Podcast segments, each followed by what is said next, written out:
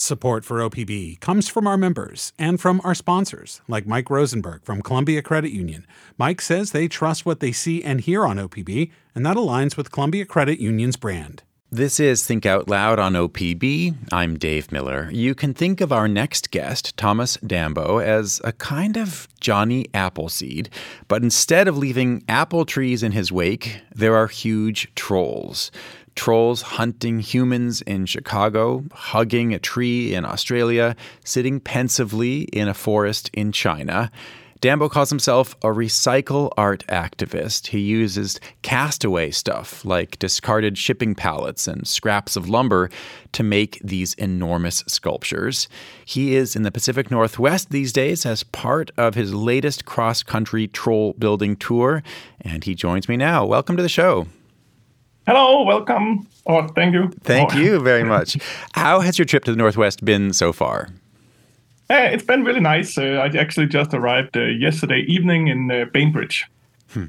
Can you describe the troll that uh, is is already underway? The work for it is already underway in Portland. Yeah, so the, the one in Portland will be the fifth of my uh, ten sculpture road trip that I'm doing, and um, yeah, it's it's in the backs in the garden behind this um, place called the New Nordia House. Um, and there is like a four small uh, red uh, cabins, and then the troll is like lifting up the roof, kind of like you would lift up the hood of your car, and then it's looking into the big human cookie jar to see if there's anything to snack.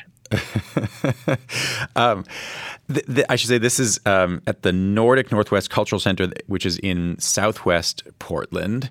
One of the things that fascinates me about y- your work is that uh, the ways in which trolls can either be scary or playful, and and yours often are are both at once. Not not truly scary, but not um, harmless either how, how do you think about the range of what trolls can be for humans?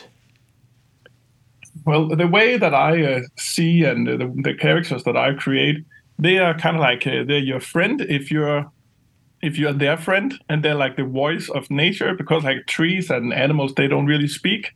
So the the way I think it is that I give my trolls the the option to communicate with the humans. So if you're like treating the the trolls and and their animal and plant friends good, then they'll provide for you and your family. But if not, then maybe they'll come and blow your house over, or throw a gigantic rock at you, or trap you underneath a a, a big trap. Yeah. I know that trolls are uh, part of a, of a long tradition in Nordic mythology. what did they mean to you when you were growing up? Yeah, like it was kind of a coincidence in some way that I started building these now uh, 121 giant recycled troll sculptures in 17 countries I've been now. Um, but I think it could have been something else that I ended up doing, but but because my mother she used to sing me a troll song as a kid and then there was like we always went to this little island where there was a like a folklore about that there was a troll living on this little Danish island, and then I would rent cassette tapes with trolls, and so I think it was just it's a part embedded in Danish folklore. Uh, that's what people believed before Christianity came. Um, trolls was a part of all the, the things and all the stories people believed back then, and so I think I just took the chance to use it as a vehicle to tell the stories that I like to tell. Hmm. And it's it's worth noting that I mean, when you talk about the stories you want to tell, you don't mean that as a metaphor. That that's very literal, right? I mean, for each of these works, you write stories and poems or songs that that go along with them that explain what's happening. Yeah, I've um, I've had a long career. Now I'm 43, but I've had a long career also as a hip hop musician. So I made nine rap albums before, so that taught me a lot about storytelling and like how to write poems uh, or how to write rhymes. So now I write like poems and fairy tales that comes along with my my sculptures. Sometimes they're as long as a book, and sometimes it's just like four lines of uh, rhymes. Could we hear some of of a favorite? Um, yeah, for example, I just made this one called uh, Benny Beardfisher. So Benny, he's like laying on the on the shore of a river up in the upper peninsula of Michigan, and then he's like fishing with his beard into the river. So the, the story is Benny's beard can reach across the pond and through the river. Long and strong, the beard will wrap around you like a twister. Trolls can grow a beard, both as a baby, miss, and mister, but any troll would envy that of Benny Beard the Fisher. Um, let's talk about the size of these sculptures because yeah. the, it's it's one of the most striking aspects of your art. We're talking about work that's 15, 20, 25 feet high. Why have you been drawn to make art on this scale? Um, I've I've had a really big gas tank my whole life, so I've always been creating and building. And I'm also a big dude. I'm like uh, two meters, so I don't know. That's like six foot, almost seven feet tall. So it's like, um, yeah, I think it a lot of energy and being big and having big ideas that makes you do uh, build big things. I think, and then I'm also really impatient. So I don't like to sit and fiddle with like one little perfect like a, uh, drawing on a piece of paper. I like more to like build something really big and really fast, and uh, and for that like building things in scraps, it works really good because scraps they're a little bit broken and a little bit imperfect when you start building with them. So um, they just get nicer than when you start using them for something. Um, yeah, and then I've always loved building with wood and always loved nature and always like like exploring and creating something together with other people and overcoming that that task and then looking at what we've accomplished together and and so that's basically what I do now. I travel to a place, I meet a bunch of volunteers. Like in the last project here we did, like um, last week in uh, Victor, Colorado, we had a vol- hundred volunteers helping me and my crew of ten in, in nine days, and then we turned 200 pallets into this massive big sculpture that's like it's crawling um, and pushing like small gravel into like a mine shaft to clean up after the humans because it's the whole area is like littered with with mine shaft from the 1800s gold rush. And then yeah then we build that and then we accomplish it and then we look at each other and we're like wow look at what all our small hands can do with all that scrap. And now we build this massive big sculpture. So uh, that's just a really fulfilling thing to do. But like an old-fashioned barn raising where a community would come together and build something but in this case instead of a barn you're building a, a huge troll. Where do you get the people? I mean h- how do you build an army of volunteers I think first of all you have to have a a message and you have need to have a, a mission, something that people can partake in. You know, it can be something negative or it can be something positive, but it has to be something. You know, and my mission it is to show the world that we can that we can instead of having a world that's drowning in its own trash, we can solve that issue by making beautiful th- and and and important things out of our trash.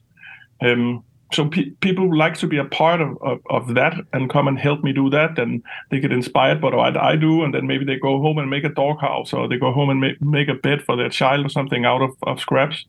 And so I think you need to have that and then you need to communicate it out and you need to put yourself in front of of that uh, like that movement for for people to to follow it. And then you have to be kind and thankful and then I think that people will uh, will follow and I hope that uh, the people in your presidential run they will uh, will take that instead of taking the the hate perspective. Hmm. Where do you get 200 pallets? The like the last uh, run we did, the the pallets they came from uh, the hardware store. Um, I think it's called Ace Hardware or something like that. So they had just been collecting all the ones they normally just like either burn or or drive to the landfill. So they've been collecting them. Then we got all those pallets, and then we got some de- um, deconstructed um, uh, like shits and uh, some of the fallen barn and stuff like that up from the old wood up from Colorado, like from really old, old good quality wood, but because it's bent or it has a nut or a nail in it or like that, then maybe it's easier for a modern day constructor to just decommission it and then buy some brand new wood instead. Hmm. But my understanding is for you, it's it's not just that you like to to reuse things that are scraps or trash or uh, would be thrown away. Uh, it's it's not just that, but it's also you find beauty in a lot of these pieces, in the the the pieces of a log, the, the bark side of a log that wouldn't be used for clean boards, that that rougher stuff looks better sometimes um, as the, the skin of a troll. There's a, a couple of ways that I see it. Is like, first of all, like if you go and buy, like let's say you go to a, a big uh, like furniture store and then you buy a brand new chair for a hundred dollars, then that brand new chair it, it maybe it's a beautiful design, but it has no story. It has no soul. It's never been anywhere before. It just came straight out of like the mass production assembly line in some factory somewhere in the world, and then now you have it. So the only value it actually has it's those one hundred dollars that you obtained the chair for. So because of that, maybe you're going to throw it out next year because it doesn't really have any value.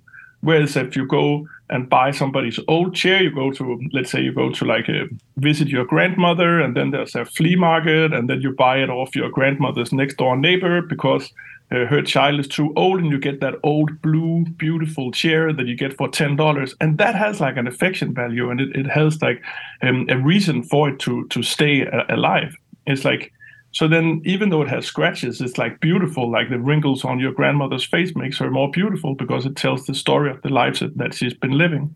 And you feel that in the material that you use to to build uh, sculptures with, also that it's been something before. It it feels like it's it's weathered and it has a story, and I think that's really really important. And then also just the fact that we're building it with our hands and with all the volunteers, it gives it so much soul and um, yeah I think that's why people like it. I don't know if I'm rambling, but that's how I feel it. You noted that you've now made 121 trolls in 17 countries. How much do you think about the lives of these these sculptures, these trolls, after when when you fly somewhere else, when when you move on? And so of course I don't I, it's impossible for me to go back and revisit all the sculptures that I've made because it's simply just I don't have. I prefer to go and build a new one instead and and and give that gift to a new community.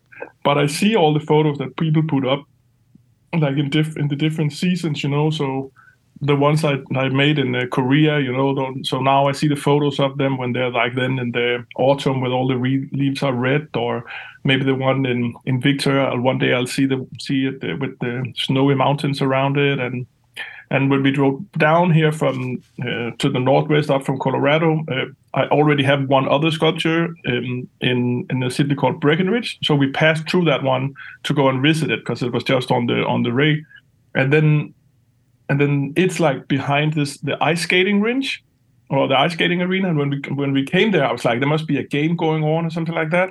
Um, but it just I just realized there was no game going on. There was just like a hundred cars there. Everybody was there to see that sculpture. There's like I was there for 12 minutes. Uh, I hiked in and hiked out again. It's just a small little hike into a forest. I had met 121 people in 12 minutes. Did they know like, that that you um, were the one who created it? I don't think that much of them know. It's not important for me to be famous. It's important for me that the art that I create, that it's liked, and that I give people these experiences and and the understanding that that something made of something old is just as good as something made from something new. Because if we understand that, then the resources we have in our limited world will last us way, way longer. Hmm. I understand that you're traveling, you're doing all of this now with twin boys who recently turned one. What has that been like?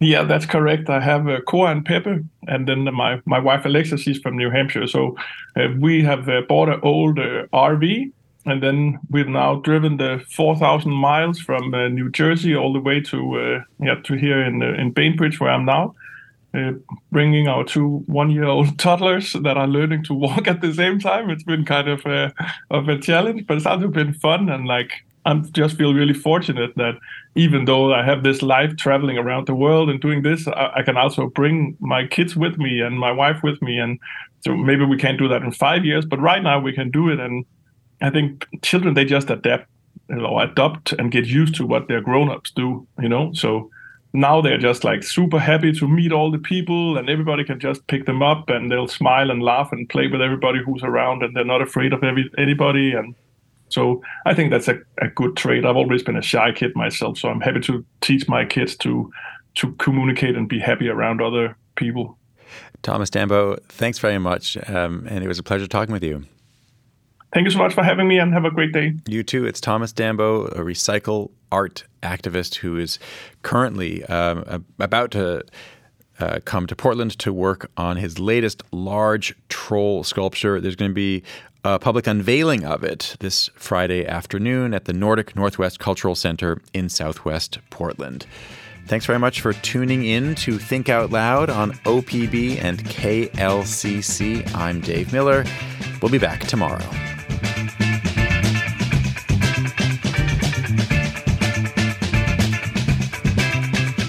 Think Out Loud is supported by Steve and Jan Oliva, the Rose E. Tucker Charitable Trust, and Michael, Kristen, Andrew, and Anna Kern.